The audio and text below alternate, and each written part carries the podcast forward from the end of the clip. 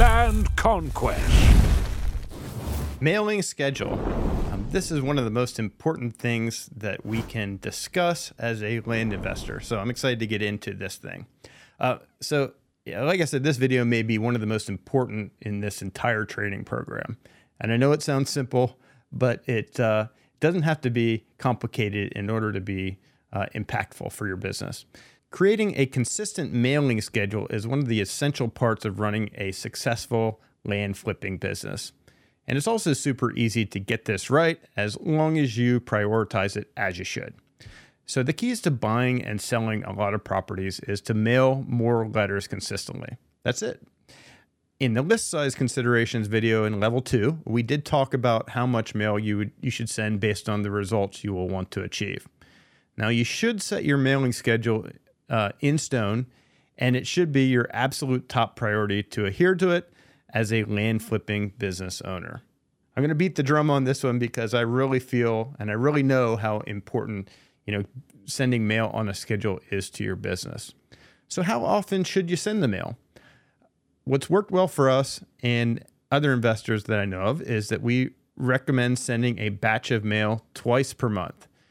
Could be on the 1st and the 15th, 7th and the 21st, or any other combination like that. So, roughly two weeks apart. And uh, the point is to pick these dates and to stick with them, you know, regardless of what else is going on in your life or your business. So, consistency in sending the mail is really the key to the business.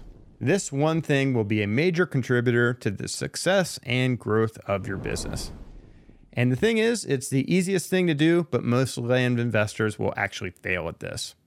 And because of this, most land investors will not reach the level of success that they hope to achieve.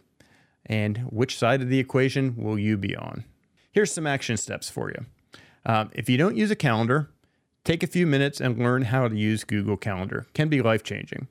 Now you can create a calendar based on the domain you set up through Google Workspace. So, you know, we use, uh, we've got realvest.com. So we have our calendar and Google apps based off of that. So we've got a calendar for everyone in our, our realvest.com domain.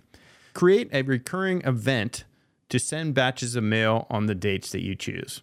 Now, the mailing company will require a lead time to be able to schedule your mailings for these dates. Now, you also want to add recurring dates to start the preparations of each of the, these lists.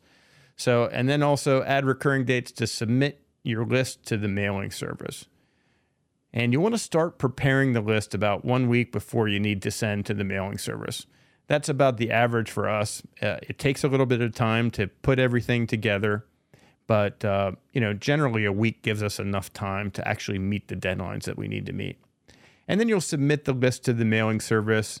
And on average, uh, you can give them about a week lead time to process and prepare your mailing. So if you, are sending out mailing on the uh, 15th of the month, you'll probably want to get them that list by the 8th.